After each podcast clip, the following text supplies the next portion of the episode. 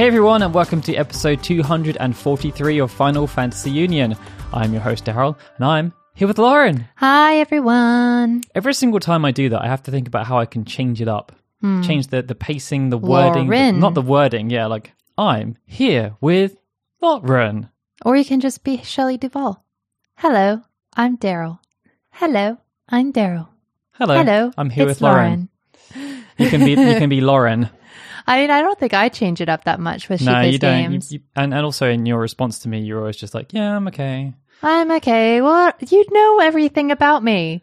But It's everyone else doesn't. No one else knows what's going on. It's true, but th- you're not asking how people who are listening. How are you today?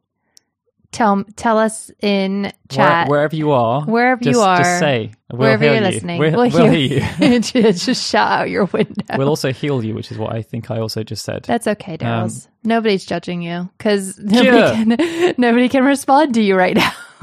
Have a potion. there you go. Good job, Daryl's. Um, yeah, so it's been uh, it's been an interesting one. Uh, we're recording this quite late, actually. Hmm. Um, we've just been really snowed under, and also there was some stuff happening that we thought we wanted to wait to see Yeah. how it would pan out before we voiced our opinion because there is a history there Hmm. of us recording and then Square releases a load of stuff and we don't talk about it. Yep. So we decided to not do that. We postponed recording, and it does mean there is stuff for us to talk about. Yay. So today we are going to be running through uh, some of the key announcements relating to the Japanese properties from Square Enix Presents.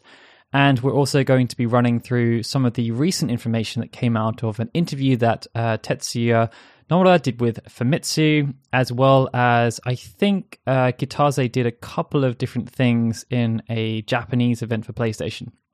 So it's action packed. Oh, yeah. Very 7 Remake focused, but also Project Athia, which is not called that anymore because it's now.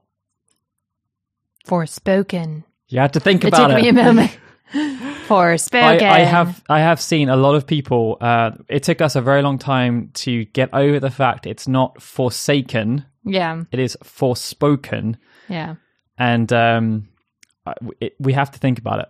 I only Yeah. I only knew because I'm staring at the word right here. Forspoken, Forspoken, Forspoken. Just say it many times until it sticks into your head that it is not Forsaken. It is Forspoken. I just really do find it just so hilarious how like the Square is always trying to find like the most interesting intergrade, Forspoken, blah blah blah. It's just like, come on, guys, come on, just call Just it used- like- Big Shiny Dragon. Yeah, I mean, it's like it's like the, the the Latin stuff as well. It's like, yeah, we get it. It's slightly pretentious, um, but like, there's a lot. I mean, I'd imagine, and this may be me being very um down here. I'm sorry if I've offended anyone, but does anyone actually know what "forspoken" even means? no, Yeah, a lot of people have to look it up. yeah, I don't know what it means.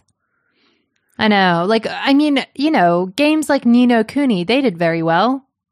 Why don't you just name it after something that's Japanese and really cool? you know, like Not the target market, Lauren. Anyway, we are going to talk about that in just a moment. Uh, first, though, we're going to do our shout outs for Patreon supporters, and we're going to kick things off with Lewis James at LJ Composer, Zach Duranto, Rachel Casterton at Urbion Ray, Barry Norton at Nordron Zero, Zelda Clone at Apes Type Novels, Joseph Robertson at Pokemon Trainer J, Alex and Rachel Traubman at Akira Namejin, Miles Ribbons, Billy Jackson at underscore Billy Jackson, Thorin Bullen at Massacre 23, Tom Hughes at Tom underscore Hughes 22, Yam Potato, Noah Littrell, Ryzen, Sam Ennis, Chris Willis, Fayaz Bilal, Joshua Johnson at The Cancer Bus, Freya Stella, Lauren Luscombe, Tim Michael Vern at Phoenix02SA, Marco Lilu, Timmy Turner's babysitter. and Darren Matthews at Doomster73. Thank you guys Thank so you much. all so much. And yes, Yam Potato, I will always love saying your name. Yes. Yam Potato! I just love it. So yeah, um Square Enix Presents happened. It kind of came out of the blue a little bit. Mm. They just kind of dropped it. I think it was like a week or two ago. They were going to be doing Square Enix Presents. And they hadn't done a Square Enix Presents for a long time because the E3 showings weren't always the best. And I feel as though they were they were kind of wanting to sunset that brand, but they've brought it back with a very heavy focus on the Western side of the business. Um, there was a new Life is Strange game announced. They had Just Cause mobile game announced. There was a Tomb Raider stuff. There was a small segment of Balan Wonderworld which I did not watch, but I heard it was n- probably not the best representation for the game, unfortunately. Uh, what else was there, Lauren? I I'm trying to think. Um, I mean, Hitman Life is- stuff. I think. the stuff that I really cared about was the Life is Strange and Forspoken. Really. Oh, Avengers. There was a massive segment on the Avengers. Mm. PlayStation 5 patch is now live, I think, and they talked about kind of the next wave of content. Mm. And then right at the end, I think it was after Life is Strange, they had um, Project Athia appear, and uh, Ella Belinsky, Ella Bel- Belinska, I think is how you say it. Mm. Um, it has been heavily rumored that she was going to be the lead character. She confirmed it, and um, she confirmed that she's called Frey Holland in the game. Hmm. And they had a really small scene, which was like I don't know, twenty seconds. Oh my gosh, could that scene have been any smaller? I was just like, what? What? That's not. That's not a teaser. That is not. That is not. Well, no. I mean, by definition, it is very I much mean- a teaser. but that that's like a teaser of a teaser. You know, like that's a that's a t. That's a t. And it, it had a small scene with her swearing at a dragon, Mm-hmm. or no, swearing about a dragon to her inanimate object, which really reminded me of Beyond Mm. with Aiden. Yeah. Um, But it's just like what it's like they were like you got to show something, but we don't want to show anything because you don't want to give anything away. Okay, well, you know, let's just shorten this to five seconds. That's that should be enough for them, right? and then they showed off a montage of. I feel like the montage was the montage. I feel like the montage was something that we'd already seen about during Yeah, the PlayStation it event. It was. was it was very similar, just looked a bit better. Mm-hmm. But we didn't really find out too much about it other than focus is going to be around magic and traversal. Mm-hmm. So the small piece of gameplay footage they showed was was showing Frey jumping around the landscape very quickly, and there was obviously the magic in there too. We now know that um, yeah, it's not called Project Athia anymore. It's called Forspoken because there is a focus on witchcraft and the world in which the game takes place is called Athia. Ah, Yeah. look at that. Um, and yeah, so that that's kind of all we really learnt. Uh, There was some other stuff that that we found um, after looking at the credits of the Square Presents. I I noticed that the copyright for the game was was Witch um, stroke Project Athia, which then obviously ties back to the fact it's being made by Luminous Productions and how before working on 15 they well while working on 15 they were doing tech demos. One of them was Agni's philosophy and the other was witch chapter mm. zero which which which which obviously has a tie-in with this because i think there are a lot of people that were expecting Agni's philosophy to turn into something and it looks as though it, it has and I guess the sad thing that we've already spoken about many times before is that we don't know how much of what we're going to see now is related to what Tabata was working on before he left. Yeah. And if it is Witch, then obviously that's a property that was quite close to him because he had mm-hmm. overseen both the technical demos and worked really closely with NVIDIA on the creation of those. So the game that we're going to see will probably have remnants of it, but we'll probably never know how much of it was was his vision and how much of it is the vision of the new director, who I cannot for the life of me remember the name of right now. uh, but yeah, I've just talked for a load there, Lauren. So now you say something about for for spoken. I mean, it looks interesting, like what we've seen so far. That is a segue, by the way. Yeah, like I I I don't know. It's it's still the same thing. I don't really know what to expect from it. Like it, we've not really had that much information. It's the same as the Final Fantasy 16. I think that they probably could have just gotten away with not even showing that useless scene. The fact that like it was so so small. Like I just why why even do it? Like you know, like okay, so you showed her character model, but like it was just so so small. um but The response, though, has been really yeah it's been really positive. And um i think it's amazing that they've chosen um ella balinska to be the lead uh and she looks gorgeous in game. Um so like yeah it should be it should be really cool. Um I mean, the rumor is that Square are pretty much backing this to the hilt. It's Yeah. got the attention of the CEO Matsuda, and it seems as though Sony are going to be really pushing this as a as a big game. They've signed up as a year exclusive on the PlayStation Five, and it's scheduled to come out next year as well, which is pretty cool. We don't know what part of next year. Mm-hmm. Yeah. It could be in. It's either going to be um, if it's yeah, well, well, obviously it's going to come at some point of the year, but um, it's either going to be at the end of this financial year to bolster sales, which means it's going to be Q1, or it could be, appear, appear at some point between Q2 and Q4. I mean, if it is, mm, it kind of blatantly is the project that Tabata was sort of working on before he left, but like I guess it's been in, de- it's probably been in development for a considerable amount yeah, of time. and that's why it's coming out next year. I mean, we know based on the the stuff with the episode Ardyn that it's been in development for probably about four years, maybe a tiny bit longer with with concepting for stuff. Timelines for around fifteen are so hard because they it was so persistent. Game came out in 2016, which means the DLC wrapped up at the end of 2017 with episode Ardyn, sorry, episode Ignis, and then the rest of the DLC. I can't. I can never remember if that came out in 2018 or 2019. Mhm. But I whenever it, whenever that was happening, and they were having the conversations about doing um, Dawn of the New Future or whatever it's called, uh, that's when they started working on one on this game as well. Because the obviously the rumor from from what we know is is that the the conflict came about the fact that Tabata was adamant that he wanted to do the 15 DLC and that it would not have an impact on the development of what is now Forspoken. And I guess it was having an impact, and which is why they chose to take the decision to nix most of the DLC and have everyone focus on Forspoken. Mm-hmm. And we don't know if that's the reason why Tabata left, or, or, or you know, if there's anything else going on behind the scenes. But it does seem as though since they cancelled all the DLC and shoved everyone on Forspoken, that they disagreed with uh, them working on episode Aranea, episode Lunafreya, and episode Noctis. I mean, to be fair, like I mean, I know that a lot of a lot of Final Fantasy 15 fans were disappointed, but I mean, I do still feel like Final Fantasy 15 had its time, and although it would have been cool to see those stories play out, like it's time to move on to bigger and better things. I mean, if Tabata was still there, it would still be having its time. The game would never end. never ever end. Um, with that as well, like I'm sort of thinking about the fact that they have used um they have used Ella's likeness for the character.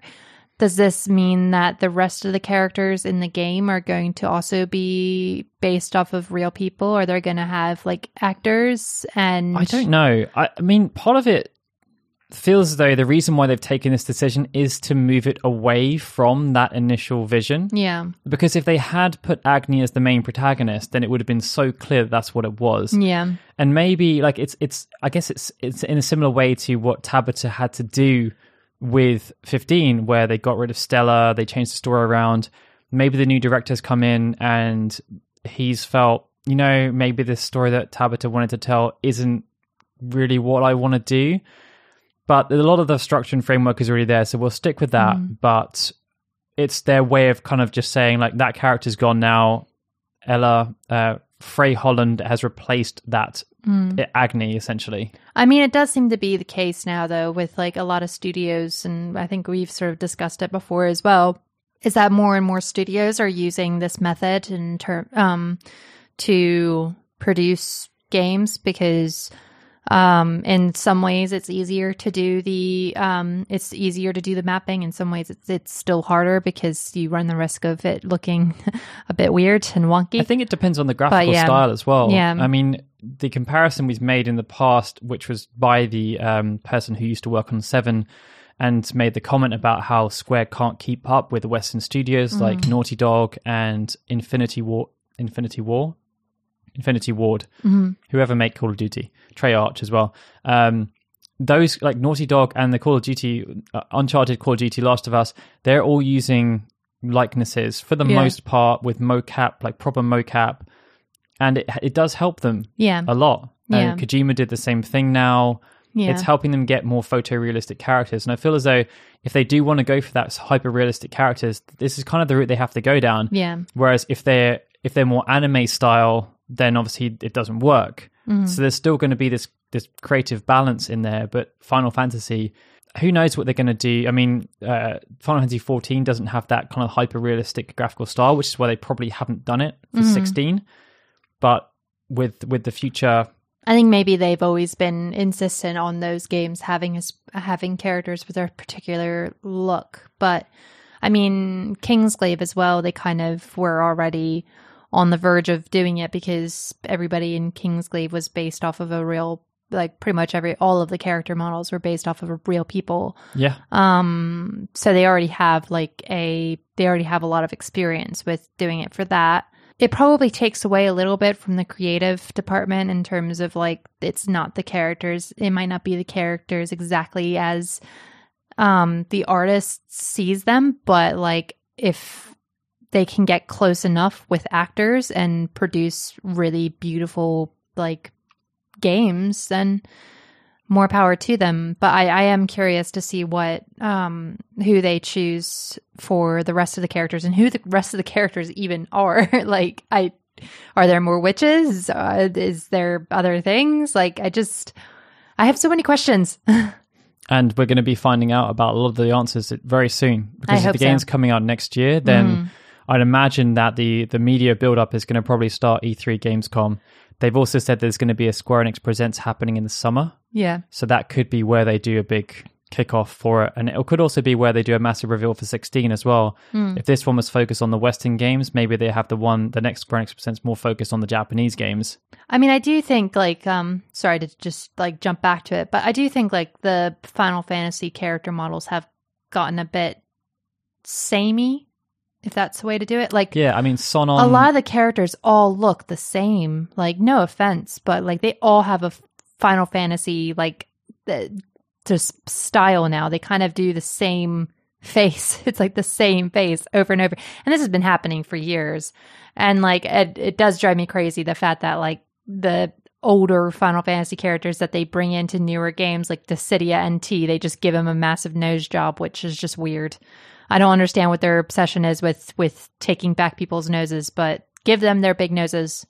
We need big noses. We need our we need, need our representation. we need representation of big noses, okay? Because you know, but like I I kind of hope that this is the direction that they go in, so that we can have more more unique faces in in games going forward that might not extend to Final Fantasy because Final Fantasy 16 still looks very Final Fantasy. Yeah, and the, But- the characters being created by Yoshida. So yeah. But at the end of the day, yeah. Um that brings yeah. us on to the 7 remake and everything relating to the various games that are going to be created. But I am going to do a small spoiler warning here because there are some things we're going to talk about that relate to the end of 7 remake. And um, the first thing is related to that event that Kitase was speaking at. They uh, talked a bit more about Intergrade. Uh, he revealed that they've hired a team of 10 lighting specialists to help ramp up that, spe- that specific aspect of the game. And they actually showed some before and after comparisons in a bit more detail. So, like in Wall Market, it's not just a case of them changing the the lighting. Mm-hmm. So the existing, they've actually added new lighting sources in. Mm-hmm. So they showed one of the the shops that sells drinks. They, they've added a load of neon lights to the sign. There's like different lights they've got uh, like around the store, like actual. They've put lights that weren't there before in Yeah. place. So they add a whole new um, dynamic to Wall Market in the night. They've basically just redone the entire thing, and they've hired this team of people to help them figure out like what lighting should actually look like. Mm. Because up until that point, they were just kind of doing basic lighting, like oh, a room has to have a light here or a lamp there or Yeah. whatever, like a normal person would do. But obviously, if you're like in entertainment, there are people, there are light specialists. Theater has like lighting Yeah. specialists and stuff, and they will help to really make a scene come to life and and make something seem much more dynamic. So I think that's an interesting move, and it's also an interesting avenue for the gaming industry to go down, like hiring these kind of specialists in each of these areas that don't really have anything to do with gaming as such, but they can help make something feel much more lived in. It's actually a topic that's come up in like my sort of women in games stuff because there's a lot that the video games industry can learn from the movie industry, particularly for games where visuals are huge are a huge thing in terms of telling stories. Um, because like in in theater, we've we do things like blocking and you know the way that somebody stands, the way somebody looks at the camera. Um, I mean, in a lot of games, they use very basic sort of camera angles. It's like over the shoulder talking, like Mass Effect. It's just like over the shoulder talking, scene, over the shoulder topping.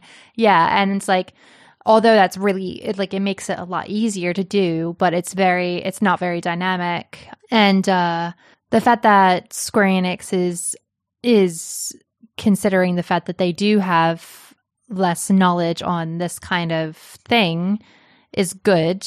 I don't know. I mean, I guess if you have to redo a whole game, it's you probably do need 10 people in order to get it out one time.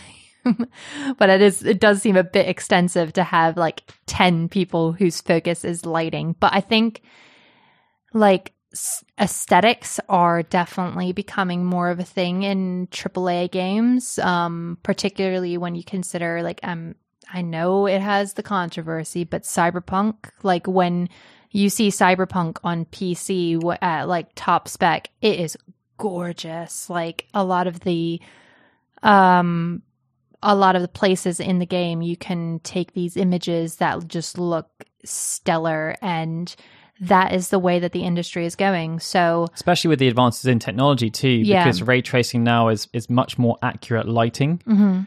and it's that you know got your, your reflective surfaces to worry about and all these different aspects of how light can influence how a scene looks Yeah, and I think that that's like um something that in a way like Final Fantasy 7 kind of um the remake kind of struggled with because there are some scenes that I feel like could have had more impact. Like I remember playing through Final Fantasy 7 the original and that sequence when Cloud is running through Shinra Tower and all you see is the bloodstains on the ground. I remember that scene having such a disturbing effect on me and like the stuff that happens with President Shinra. Like I just remember feeling really uncomfortable during that scene. I didn't feel that way at all. I mean, granted, it didn't help that they changed it to purple, but I feel like if they had had somebody to direct them on how that sequence felt with the original, they would have had more of a horror aspect. Because I was really ready for Final Fantasy VII Remake to have a more horror aspect in some regards. I mean, they should have hired the same person. If they hadn't, they should have hired the same person who did Chapter 13 in, in Final Fantasy 15. Like, that was, that was like, insane. Like, even though I hate playing through that chapter because it scares me, that was done so well in the sense of like, you felt like you were hopeless and these guys were like coming at you.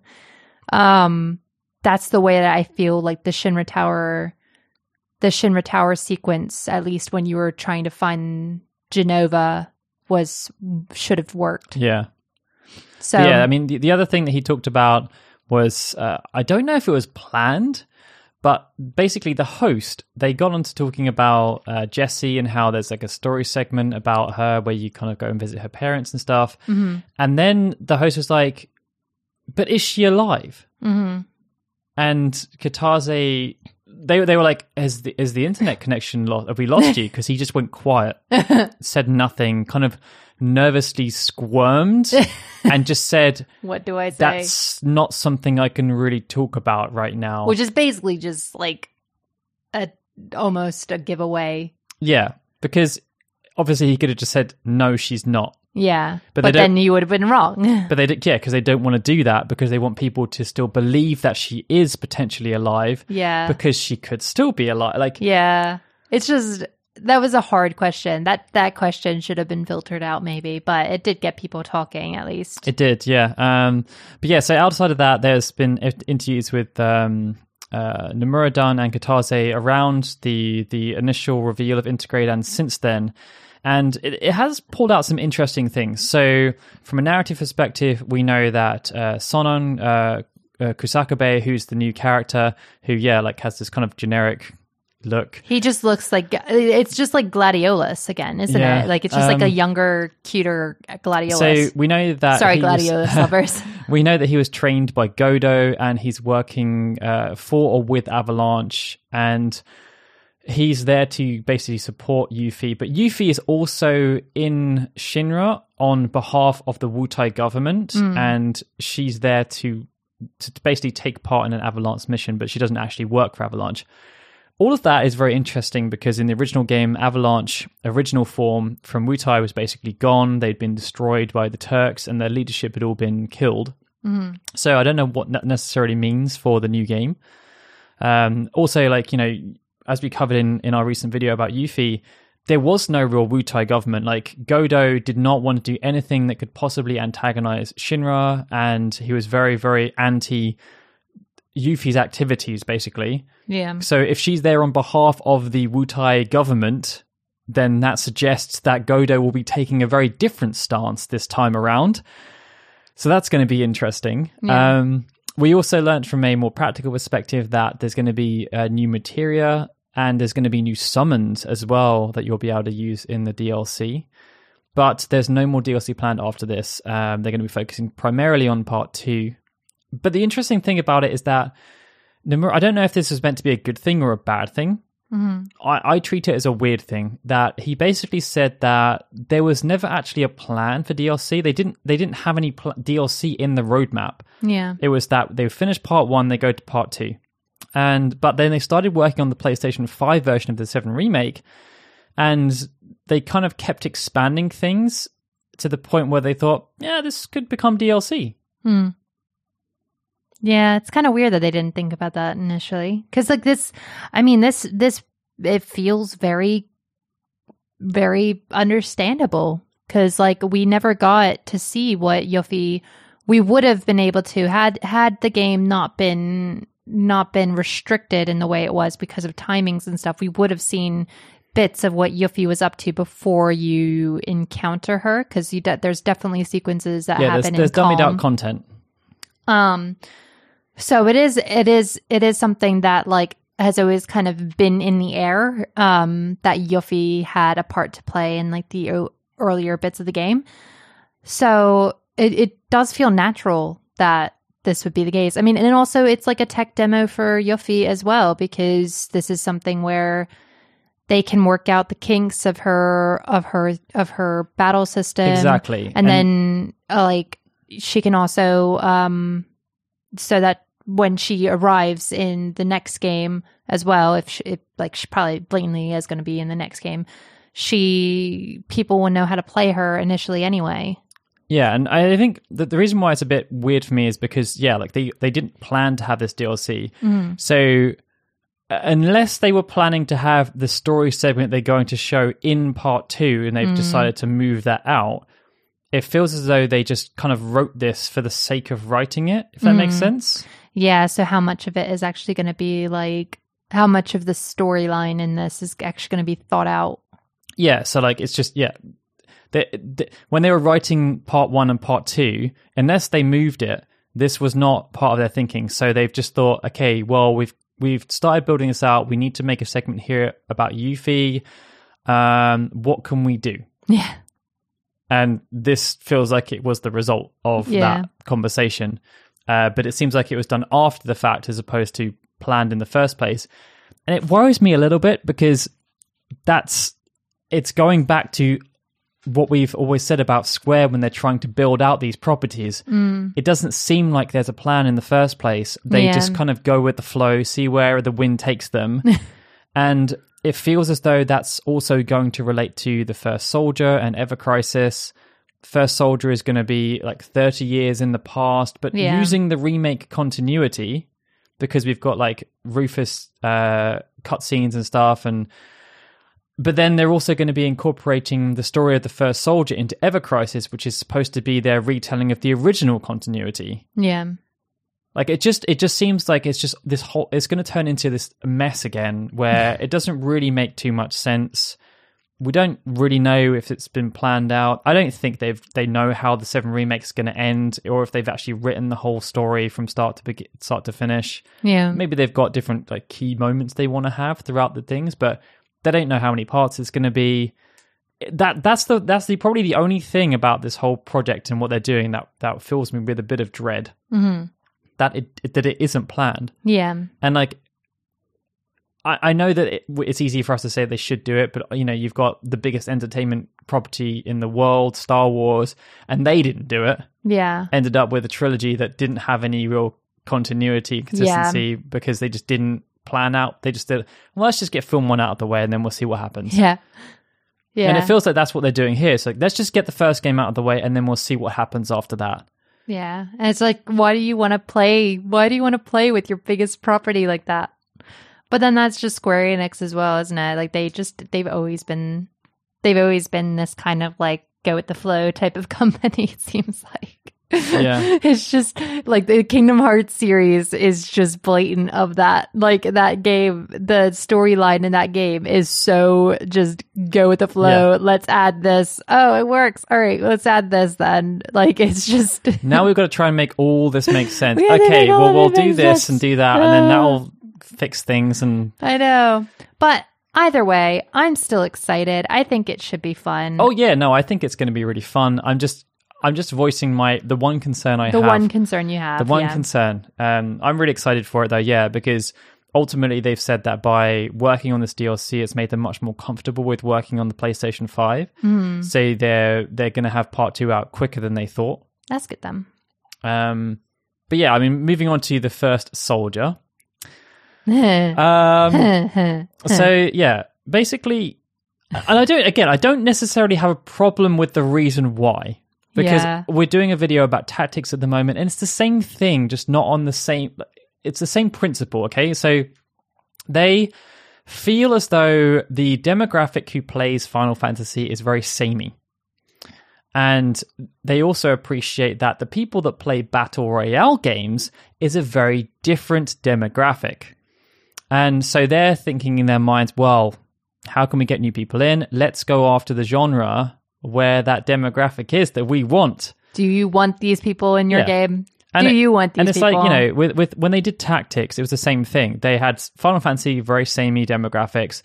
Tactical people that like tactics RPGs are a different type of person. So they were Mm. like, well, let's infuse Final Fantasy into that genre so that people become known to the brand, and then they might want to check out Final Fantasy VIII when it comes out in a year Yeah. because they like tactics. Um, but yeah, so But it's hard though, isn't it? Because it's like it's not the same kind of deal. Like with with something like League of Legends, so they're going to start do they're going to do a more like story driven game, right? Like they're doing yeah, they're more making of an a- action RPG. They're making an action RPG. That at least makes sense. I'm excited for that game because I liked the character. I like the characters in League of Legends. I have a very broad understanding of who they are, but I want to know more. Whereas this is, I know the characters of Final Fantasy VII. Will I actually be interested in learning more about them by playing? I feel as though it's slightly different. I feel as though that the League of Legends example is backwards, though. I Mm. feel as though it's the uh, Ruined King. I think it's called. Yeah. That's being made to to for people that play League of Legends that like action RPGs, yeah. as opposed to trying to draw in people that play action RPGs to play League of Legends. Yeah, yeah. Yeah, it's true as well. It's more like a it's more like a dream like a dream project for them that they want to exactly. like do whereas this is like no, we're just we're just doing it for But they, I mean, they are doing it like a League of Legends fighting game, Mm. so that's probably a But that's also probably a lot Yeah. of fun to do. Like this doesn't seem like this is something that they want to do. Yeah, like, so they're just- basically they're making this game because they battle royales are very popular right now, Mm. and they want to try and get they want to try and infiltrate that demographic and that market and get people to come back to play Final Fantasy. But it's like I, I mean I don't know the crossover between battle royales and people that play RPGs typically. Mhm. Um, I I mean, we we play RPGs and we play one one we don't play battle, royale games. Well, we play Dota, League of Legends. Not the same thing. Nah, you know. Not the same. I guess uh, it's just it's just a competitive a competitive form Yeah. of gaming, Pe- competitive form of gaming versus non-competitive form of gaming. It's also, I mean, it, it, it all, all power to them for trying to do it. But Nomura basically said that they are entering in this space and they're doing so because they want to become a legitimate challenger. So they're basically saying that they want to go head to head with PUBG and Fortnite, Apex Legends, um, I guess Overwatch as well. Delusion. Not Overwatch, sorry, it's not. Convince Warzone, yourself. Call of Duty War. Yeah, so they're basically saying they want to compete with Warzone, PUBG, Fortnite, and I don't know if Apex Legends, whatever. Those three for sure. And like, do do they legitimately think that's possible? I mean, if they can do it, amazing. Yeah. that's going to be one of the yeah, best things like ever. that's great. but, it's a mobile only game. Yeah. All the other, and this is what everyone's saying, is like if you want to try and pe- penetrate the battle royale space, you have to be on every single platform. yeah. Because that's how it works. Like Fortnite is playable on everything. Yeah. Warzone is playable on pretty much everything, even though it eats your everything or your space. And like PUBG is now playable on pretty much everything, I think. Yeah. They're restricting this to mobile phones. Yeah. Yeah, because that's what sells in Japan. But like yeah, I just cuz you know, these kind of these kind of games as well, they thrive on on um sponsorships and uh and bringing in tie-ins, like yeah. bringing in those kind of characters. Like whenever Fortnite is trending, it's it's generally one if the seasons end and during seasons start as well. But also if like they've brought in a character that everybody loves, like freaking I don't know Raven from like uh, Teen Titans Yeah, I mean and they stuff. did the like massive Avengers crossovers, like what are they gonna if if they could do like Final Fantasy characters in this, that sure fine, but make it better than freaking. But then that's not going to appeal to people that don't know. Exactly. So it's it's difficult. It's difficult to know what they're actually going to be able to what what what's something that's different that they're going to be bringing to the battle royale table that all these other ones aren't doing. Yeah, and I mean it's supposed to be coming out this year, Mm. so I'm I'm very curious. I mean, I'll probably end up playing it because I want to see what it's give it a like. go. And I, I'm I'm not necessarily opposed to it. No, Uh, I don't. but I we don't just play know any at the we moment, just but we just know how they tend to stumble initially when they're trying to do a new market. All the bravest. yeah. I mean, um, whenever they yeah when they try new genres out, it generally does not go that well for no, them. not in the initially. First instance. Yeah. it's just like, mm, I don't know about this. I mean, well, they had a good thing with Dissidia, and then all of a sudden they came out with the Dissidia NT. It did okay in the arcades, Yeah. just not okay on consoles. yeah. Um, but anyways, Yeah, so then, yeah. then that brings us on to Ever Crisis. So this is going to be a story-driven, uh, free-to-play game, but it's going to retain the gacha elements, of Mm. course. Uh, and from what they're saying, it it feels like it's going to be very similar to Opera Omnia, Mm. whereby the gacha is going to relate to weapons, but nothing else really. mm, And I don't know if they're going to have it so you've got like the energy before you can do missions and stuff. Because Opera Omnia is really liberal with all that, mm. but it still makes them a ton of money because they've made an engaging game. And I really hope they learn from that as opposed to Brave Exvius, which Yeah. is which is super heavy monetization. yeah. Um, so they've said that the they haven't really talked too much about the overall scale of the game, but they for reference they said that the Final Fantasy VII component of Ever Crisis will last for ten chapters, so that's probably ten months, maybe, because I think they've said they're going to be a chapter a month. And for in terms of the individual scale of that, they're saying that the Midgar players will leave Midgar at the end of chapter three. Okay. So the first three chapters will be Midgar, and then after that, it will be the rest of the game. Um, and I, I'd imagine that they've done that so that it's um, more related to the Seven remake, yeah. so it's similar in terms of scale for that. So there'll be more detail on on the Seven remake portion of the game, just so they can help build that out a bit more. Um, but they've also said that before that, obviously there's before Crisis, you've got Crisis Core, but the first part of Ever Crisis is going to cover the first soldier, which obviously was not in the original continuity at all. And this is probably being done as a crossover event so they can promote both games to each other. Yeah. Um, and they've said that, yeah, like this is, and this is where I'm getting a bit nervous about things because they're saying that they're now going to have introduced into Ever Crisis uh, in the original storyline con- continuity events that took place 30 years in the past. So this is going to involve the setting up of Soldier. It's going to feature young versions of all of the Shinra executives, such as President Shinra, probably young Hojo, uh, young Heidegger, young Scarlet. Um, and they've also said that the game is going to feature other characters who will appear in the Seven Remake sequels, Mm. which could be taken two ways, as in to say it, they could be introducing new characters in Ever Crisis that will then appear in the Seven remake later on, so that people know who they are. Yeah. Or eh, they're just saying that they're going to be focusing on existing characters that maybe didn't have the biggest backstory, but will still feature in the in the Seven remake later on. So so so like it, it sounds good. Um but yeah. So yeah, it means there'll probably be a focus on like President Shinra setting up the company, and I guess I, I don't, I don't really know. I, I- it makes me a bit uncomfortable, honestly. Everything makes you feel uncomfortable this episode.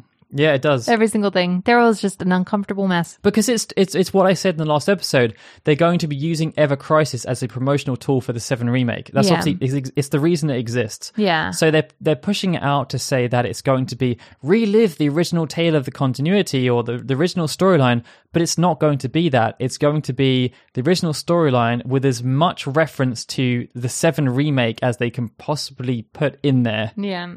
which is not. What people want. I, I don't know. don't we, know. we haven't played it, so we don't know if it's going to be what people want. But yeah. I- I feel as though it's it's kind of misleading Yeah. because it's not going to be the original game retold. It's going to be the original game retold with an emphasis on what's happened in the Seven remake, yeah. which is obviously a different story. Yeah. Um, they've also said though there's going to be like special dungeons, non-canon encounters, which is why they had screenshots of Aerith fighting against the guard Scorpion, because they basically said they wanted people to relive these special boss fights with their dream team.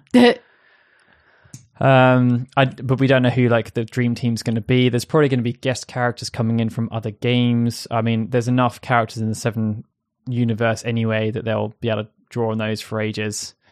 But it's Um, also just kind of like, what is this game? Yeah, What and is then, and then they've also said that even though they have the original soundtrack, there's arrangements that have appeared in like uh, Dissidia, Record Keeper, whatever, Opera Omnia as well. I'm sure It's just like they're going to be doing, and the Seven remake as well. They're going to be doing an all new arranged score for Ever Crisis. It's just gonna be- like, why did Square Enix, Square Enix, baby doll, come on. All you had to do was redo Final Fantasy VII with pretty graphics. People didn't mind the pocket edition of Final Fantasy 15. You should have just done that and kept it simple and cute. Instead, you're trying to just massively overcomplicated. I just I don't I don't get it. I don't get why you have to make things so com- why you gotta make things so complicated. Avril Lavigne, like yeah, come on. It, this could be this could be a song for Square Enix. Just complicated. Why you gotta make things so complicated? I see the way you're trying to re-release Final Fantasy VII, but you're not.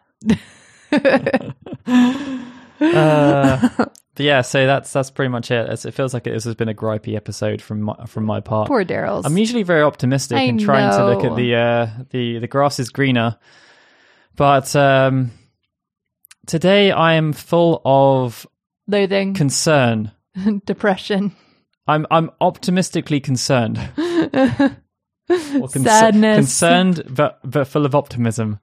I don't know. Like I I really want to hope that all this is going to turn out fine, but at the moment, all I can see is just no real plan and them them being desperate to try and tie everything together when it doesn't need to be.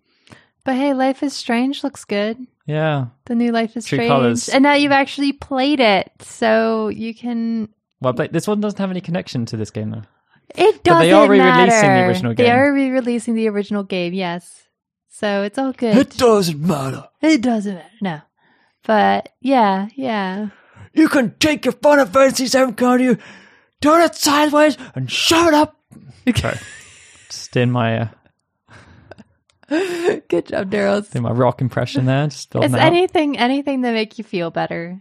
To I just- need that right to now. give you that little boost. I need it. that little boost of cuteness. It's okay. Yeah. Um. So hopefully, by the time the next episode comes out, then we'll we'll find some more things. Daryl. They'll they'll they'll put my mind at ease a bit more. Daryl would have started an art therapy course where he can Yeah. draw paintings. Uh, maybe they should release the um the Final Fantasy VII adult coloring books Yeah. to, to help me to help you with your anxiety. my stress, yeah, my Yeah. anxiety about what's happening. You can actually draw in the block figures of Final Fantasy VII characters so that you can remember what life was like before before they remade Final No, Fantasy you know VII. what?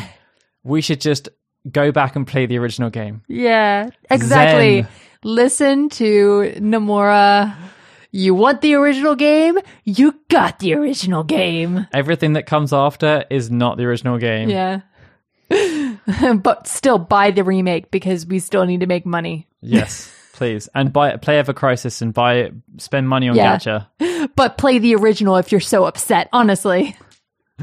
Anyway, yes. So uh, the next episode of FFU is, is scheduled to come out on the sixth of April. Um, be sure to check out the That's website. the day after my birthday. It- the sixth of April. Oh, sorry.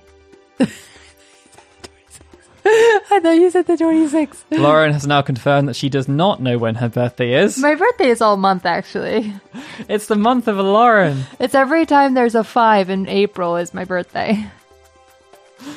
Uh, it's going to be a new move in Final Fantasy. It's not going to be level five of death. It's going to be birthday death. So any character who has a birthday, Yeah. Instant. instant death.